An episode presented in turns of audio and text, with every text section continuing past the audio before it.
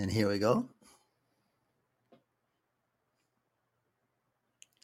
Welcome to our latest co hosted podcast. I'm Chuck Marple, your host, here with my co host, Karen. What's new in Ohio, Karen? Um, we're starting the second half of the school year now. Report cards came out, everybody did great, and we're just pushing through the school year and the winter. Hmm. Nothing much to do here. Uh, it's warmer. We're not going to have the cold temperatures we had last week. So we're not putting socks on to wear into bed now. that helps a little bit. Yeah, that's cold for Georgia. Oh, yeah. But we're doing okay. So for the politics part, um, spinning around the U.S. this week in politics, uh, we have Biden and his reelection campaign, and I know that uh, one of the big topics of conversation is Republicans don't want to give him a win, so they they're they've been advised by Trump to not compromise and not sign anything for budget or um, border security because they don't want to give him a win and help his reelection you know, when somebody isn't even uh, um, officially the candidate, because he's still got competition, there's still many, many, if you want to go through them, uh, primaries coming up. Uh, he's got a lot of nerve to try and bully his way around in uh, Congress. For sure, like it doesn't make sense to me, and and the the problem is, is I think. I, as a citizen, it's disgusting to me that politics take priority over doing what's right. If there's a border crisis, which maybe there is, maybe there isn't. I'm not there. I, I can't see it with my own eyes, so I can't trust it at this point in time. Um, if there's a problem and everybody's complaining about it, why not solve it? Like that's the thing with politics. Solve the problems. Well, there's been opportunities to solve it for nearly 20 years, bringing up things like uh, the dreamers, those people who were brought unwillingly, really, they brought with their parents for a better life. Uh, and they lived out here, and they are a very, very successful group of people that are out there. And the Republicans, for a long time, refused to do anything about it. And as the Republican Party has moved farther and farther to the right, it seems to be very difficult to get anything accomplished. There's truly no Republican Party as we used to know it and that that is frustrating to me as somebody who really uh, you know admired Lincoln and certainly Theodore Roosevelt. Uh, it's very frustrating. It's frustrating to see what's happening. Even Reagan would be appalled at what they're doing because it's it's it, it's not about doing what you need to do to stay in power. Like you're elected to serve the country and do what's best for the country. And of course, not everybody's going to agree with every decision and not everybody's going to support every decision, but if if you see problems, the political brinksmanship and gamesmanship is not the answer that you want it to be because they they come from they come from opposite sides of every issue you know? So it, it they, they they refuse to meet in the middle on anything. It, it is very very frustrating on that. What is what is also frustration uh, if you look at back at the 2020 election which is constantly being relitigated re argued by all these people and you know trying to accept that it was was a rigged election and everything they still won't do the one obvious thing to prove that is wrong they can do all the different different um, uh, metrics that they've they've proven, all the court cases they lost, all those kinds of things. But all they have to do is look at even in in those those uh, uh, debated states that they wanted to do, like Georgia, like our own Georgia, the down ballot was very successful for Republicans. Right. Very successful. They shouldn't have been as successful. That what what happened was that the former president and and others in there pushed the concept of the uh, worried about the far left socialism that they were able to have success in a lot of places like Florida. They they had a big movement down there because of Venezuelans and Cubans, and and other places. So they had a success. They should doubt their own elections about if it was rigged, right? Because they would not have, not have won. Exactly. Uh, you know, that's that's a big thing that they don't really talk about. And it seems though that we talked about it a little bit last week. He sort of is accepting the results now to I think not put himself out there as liable for what happened in his many lawsuits. You know, so much of that mm-hmm. hinges mm-hmm. on him and hinges on him not believing that election was fair. So he's like, "Oh, that's over." So it, it's really interesting to me um, how he just shifts and doesn't seem to realize how it looks. Yeah, he's he is a, a unique person. Also, you know, uh, and uh, one of the things that that is uh, interests me a lot is the things that he's saying, like the Nikki Haley being substitute for Nancy Pelosi. Right, like that. That that's that's you know, and she started saying, you know, maybe he's got some mental fitness issues with being president. Like, and everybody's trying to just explain it away, but it's like, did he forget in the moment who he was talking about? You know, it's like Mitch McConnell just. Yeah. And everybody's wondering what the heck that is. Yeah, you know, the thing is, if he had just said it once and then corrected himself, but he said it at least four or five times on it and never once, and anything I've seen, corrected and said, Oh, I meant Nancy Pelosi. He did not. To me, that, that shows something's going screwy up in that brain. And I think right. that, you know, if if you look at what speeches he made back in the 90s when he was a successful businessman, you know, and even his early times on, on Apprentice, he seemed to be an intelligent person when he was talking. I'll tell you, even from the time of 2016, I think you could start doubting his, his, his intelligence, the language he uses, the superlatives that he would use, the simplistic language that he uses. Just and, and then this stuff now really makes shouldn't make everyone wonder about his fitness because they, they can play about the fitness of, of, of the mental fitness and sharpness of Biden. Biden doesn't even make mistakes like uh, Trump just made. Well, here's the thing, though. You know, who was behind him in 2016? Steve Bannon. Steve mm-hmm. Bannon, you know, you get Donald Trump to be your puppet and he'll just kind of like bulldoze his way through. You use him to get the policies passed you want to get passed. And he's not actually president, just figurehead at that point because you're doing all the work anyhow. You know, well, everybody knew. Yeah, I was going to say I, the big reason I think that he avoided way bigger trouble in in his first term was his daughter and son-in-law, and with them refusing to be part of his campaign, and I don't think they'll go back to Washington D.C. to help him. I think it's going to be very hard if he is to win to for him to not do some pretty nutty things that, oh, that I, will test our Constitution.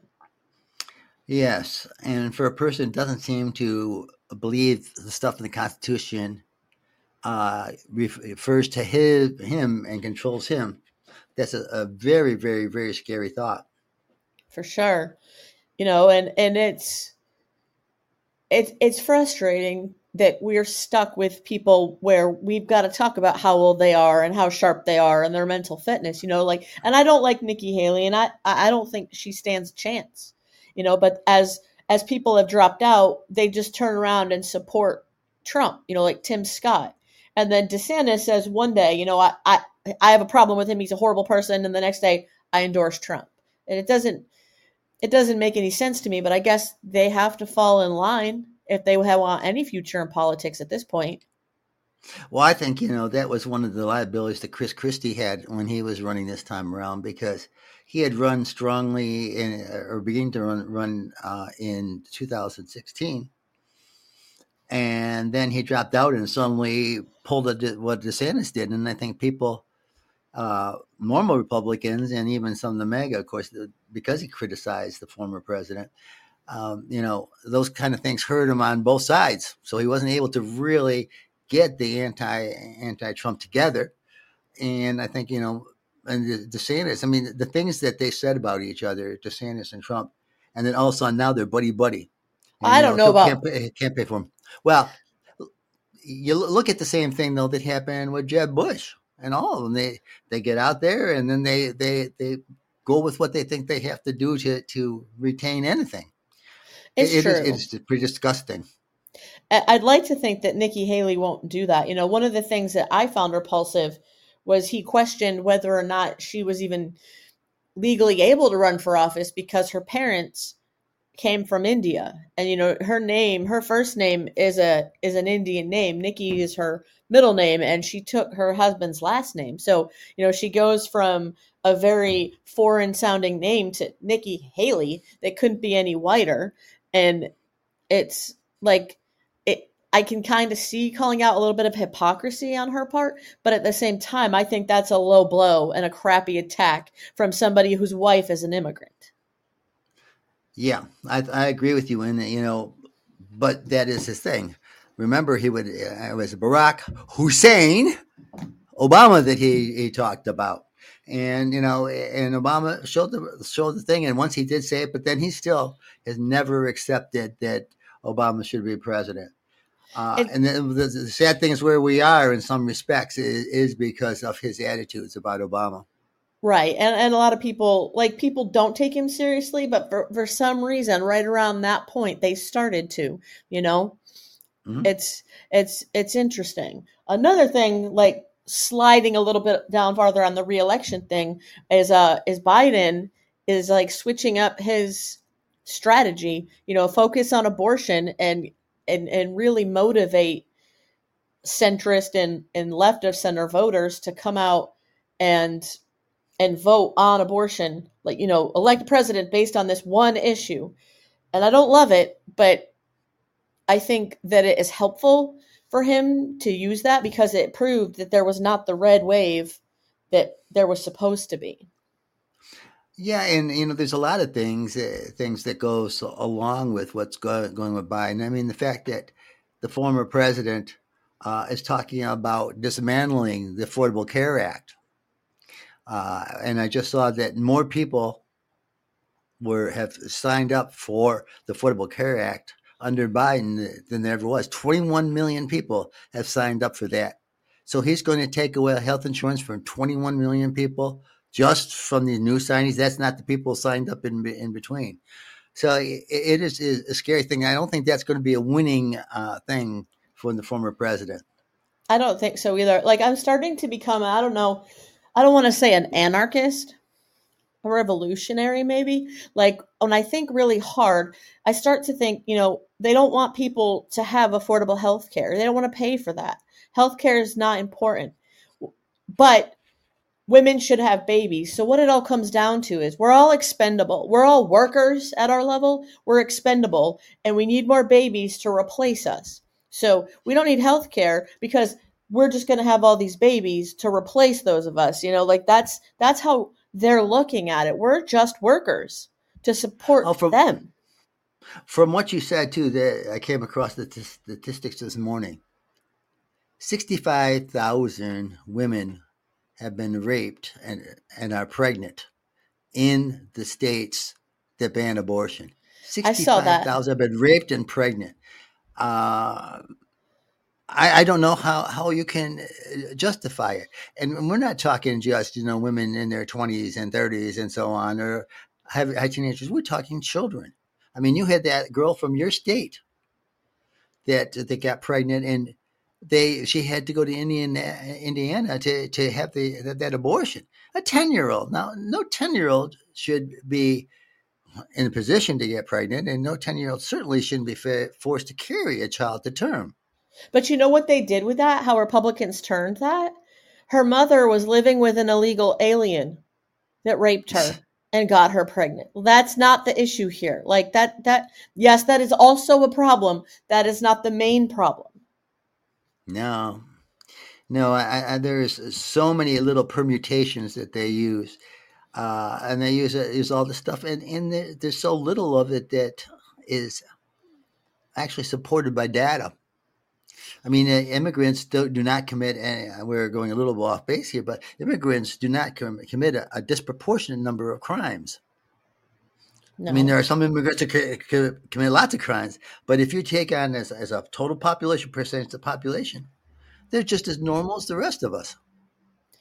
Yeah, I mean, I I'm pretty sure that if you looked at it like if you looked at it from like a race perspective, acknowledging the fact that policing in America targets black men. You know, you you look at you kind of remove that and remove the nonviolent crimes and you remove like you know the police provoking them and all of that sort of thing. I'm pretty sure that more white men commit crimes than black men. I mean white men are the leaders on mass shootings.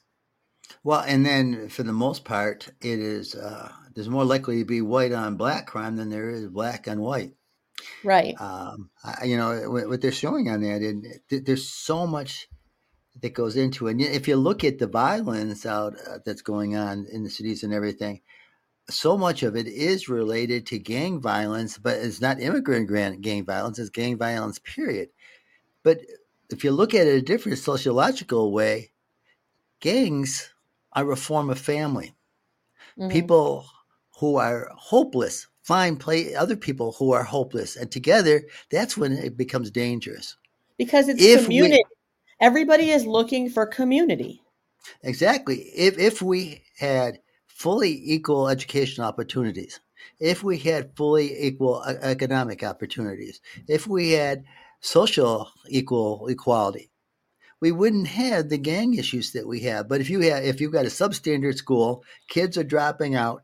The kids have the, the families are being broken up because of the various ways and everything on there. You know, it, we're asking for those problems on there it's not surprising that there is so much violence and murder in different areas. But like, but like, take it back. You know, we talked about this with with with Elle and with Lola. You know, mm-hmm. uh, what like a, almost two years ago at this point. But take it like you take it back, and you take it back to like slavery, and then you take it back to like Jim Crow era. I just watched a really awesome documentary on Hulu yesterday. It was real short, 27 minutes, talking about like the basically the things that still exist in the South that are devoted to the Confederate cause. You know, like I oh my, it's it's um. Frederick, Virginia, Frederick, Virginia, I think. I can't remember exactly where, but they actually had part of an auction block from slavery on this street corner. And they had seven city council members, and the one black council member brought up a vote to remove this auction block.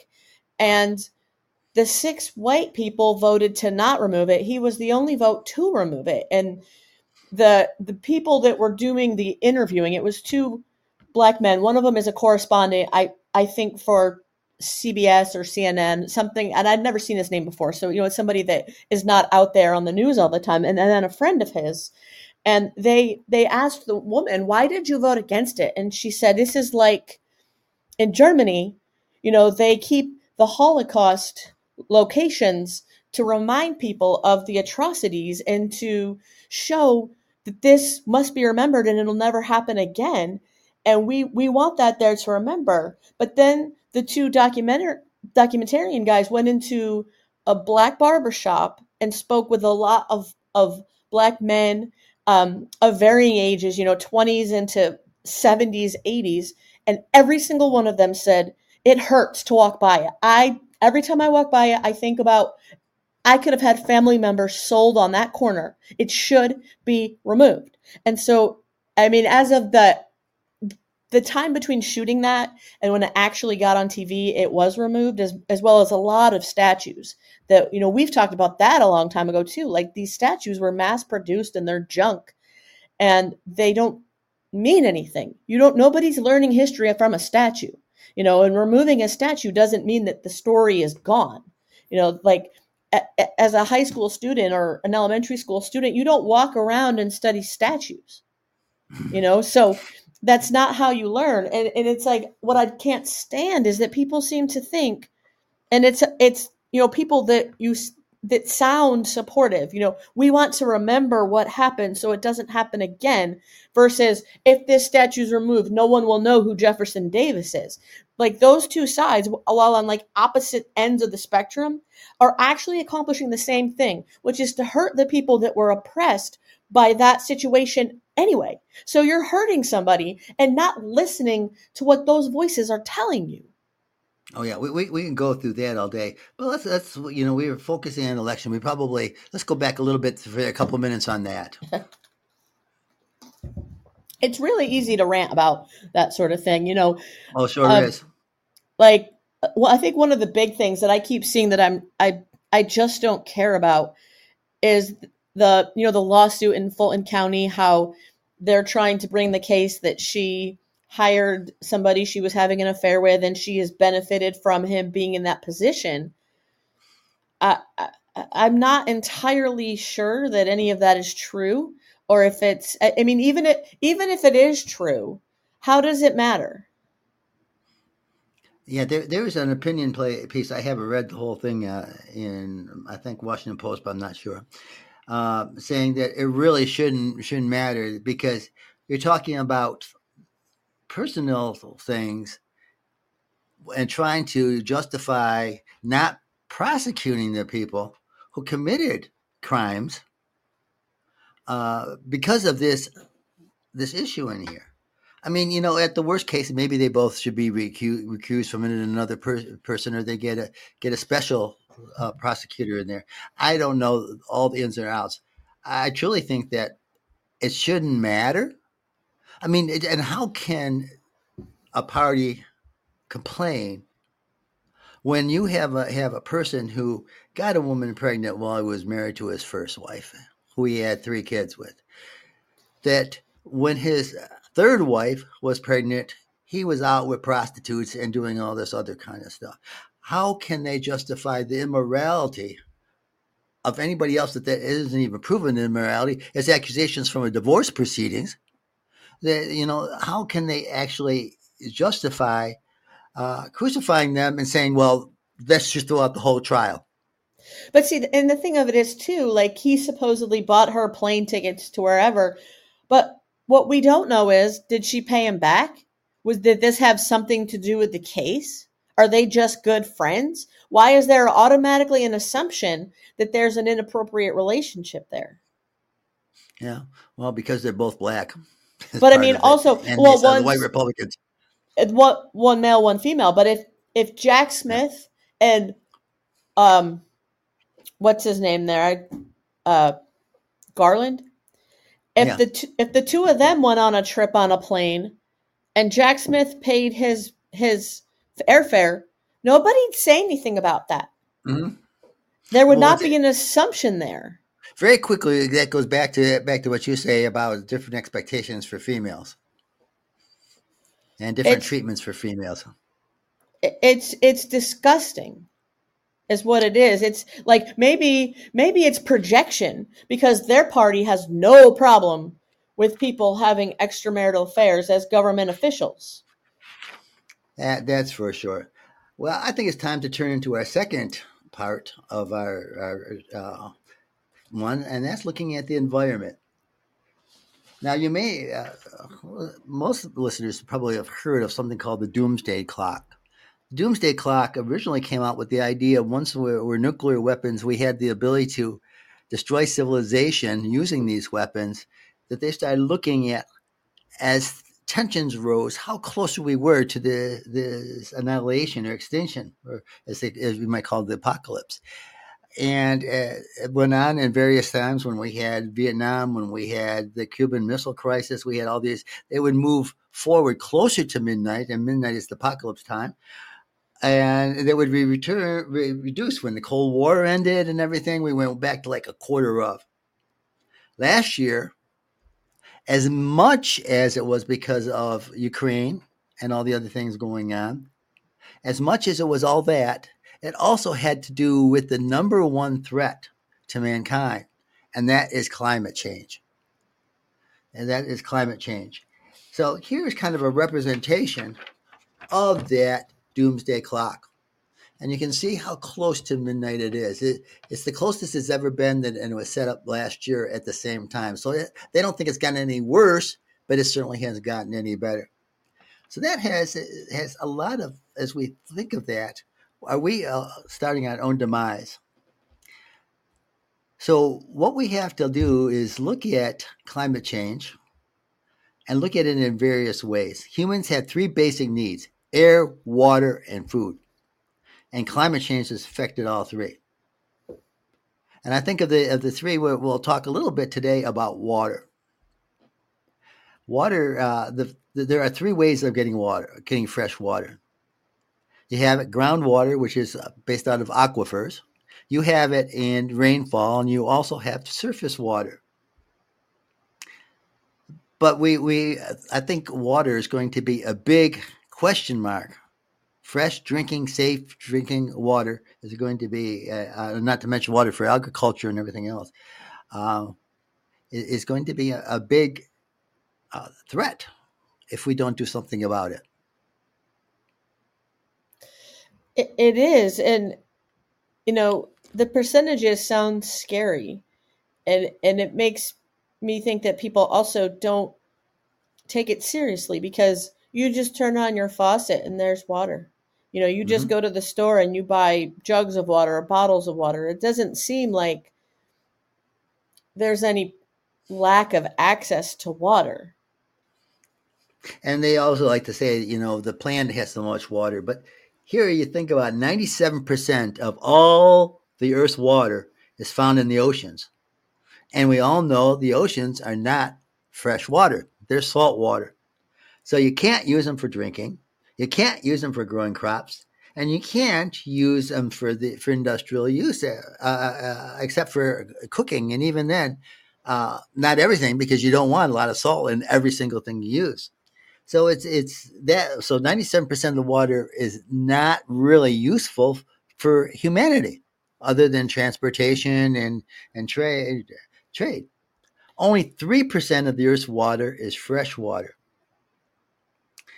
And of that the water, fresh water is unusable. It's hooked up to in the glaciers and it's hooked up uh, in in the polar uh, ice caps in the atmosphere and it's or and or it's highly polluted or it lies too far for us to get to it so there isn't a lot of water so they're saying that, that the statistics are showing on it that only 0.5% of the earth's water out of that 100% is available for our use and it's it's not like everybody has equitable access to that either mm-hmm. you know like a, a lot of places out west, some pretty extreme temperatures have dried up that their water sources and made it so they've had to find new ways to get themselves water. You know, like I mean, salt water. There are technologies, nothing gigantic or widespread yet that can make it drinkable. Um, but I forget exactly how much it took. But you know, when I did survival school, water survival in the Air Force, we have a pump. And I think it's like an hour of pumping to get like a quart of drinkable water. Hmm. So, I mean, it's an insanely long process. Yeah, it's a hand pump, but even to make something industrial, like the coastal waters are polluted. You know, like the Florida mm-hmm. Gulf has got a lot of problems with red tide and other other pollutants coming in. And so it seems like we're drowning in water. You know, sea levels are rising, so that should be good. We have more water than we need, but we have more water that we can't effectively use quickly. Yeah, and then on top of that, when this uh, stuff goes, like in the Mississippi River, that they have salt water moving up the river, threatening the very water that people use for drinking in many of the communities. Not ironically, these are some of the poorer communities in the in the nation, in places like Louisiana, Mississippi. So you know, so this these changes are not helping things either. Like you said, uh, with, with, the pollution going on and the pollution of the water itself coming up, uh, the salt water into it. It, it is a, a, really difficult thing. You take take out the states out west. Part of the problem the states out west has is they used une, unequal uh, ways of dividing the water. California took the huge amount of it because they provide so much in crops. But one of the interesting things, one of the over the last 20 years or so, one of the greatest uh, tra- crops that California has is almonds. Almonds use more water per calorie of use of, of, of, product than any other crop. And that is, I, I did not know that. That's kind of crazy. And almond, you said, wait, walnuts or almonds? Almonds. Almonds. Like, that's not, a, you can't live on almonds alone. You know what I mean? That's not like the staple of a diet or anything. And an, another thing that, that I, when I think about water usage that makes no sense, what do we love to do in America? What do we, we all want that perfect green lawn. Oh yeah. That's a huge waste. Like yeah. huge waste. Particularly in the states that don't have, uh, when they're using the aquifer, what uh, they got left in the aquifers, when they're using the surface water and they're not getting the rainfall.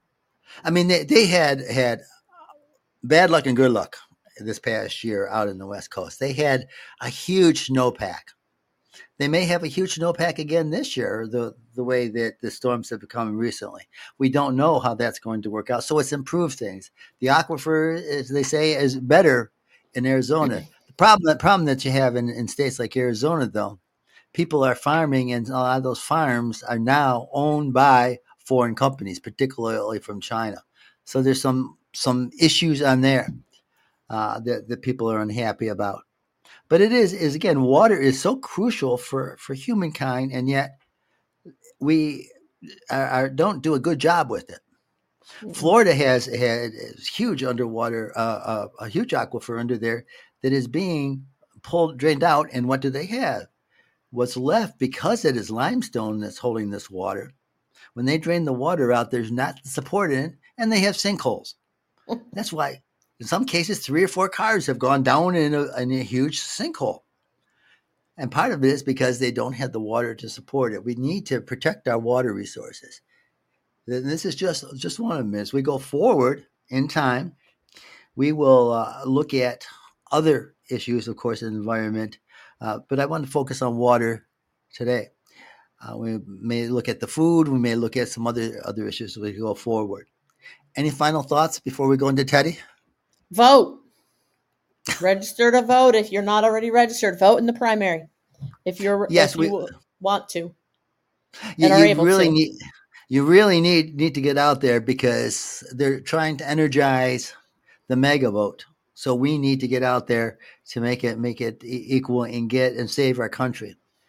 Not not that you the, the frustrating thing I think for everybody is do we need should the two people running for president be as old as they are? The problem with that argument is what's the, the, the alternative right now has got to be has gotten to be just that that there isn't an alternative there isn't an alternative the republicans have, have, have definitely said that the MAGA has definitely said that we're going to go with this man despite the crimes he's been accused of all the trials going on his morality all the things that he did, the hundreds of thousands of people died because he didn't take COVID seriously. All these things, we're still going to support him. We will still vote for him. The politicians are saying we'll still vote for him no matter what. Mm-hmm. That is that, that that is frustrating. So we have to be just as energetic to vote for the person who's likely going to be our candidate. I mean, if you look at it, his his mind seems to be a lot sharper. His movements have to be sharper, and he looks in a heck of a lot better shape than the man is a, a few years younger than him. And you're right, vote. Well, ladies and gentlemen, today we're going to look at an environment quote by Teddy. Teddy says, Here is your country. Cherish these natural res- uh, wonders. Cherish the natural resources. Cherish the history and romance as a sacred heritage for your children and your children's children. Do not let selfish men or greedy interests uh, skin your country of its beauty, its riches, and its romance. And I fully agree with all of that on Teddy. Teddy was the greatest environmentalist president we've ever had. Thank you all for listening. Thank you, Karen, for, for taking the lead on the politics. And I believe we're going to continue that for a while, that she'll take the lead on politics and I'll take the environment. So have a blessed day. We love you. Pass the word on to here because we're going to be saying a lot of uh, continue these important uh, topics. Thank you for listening.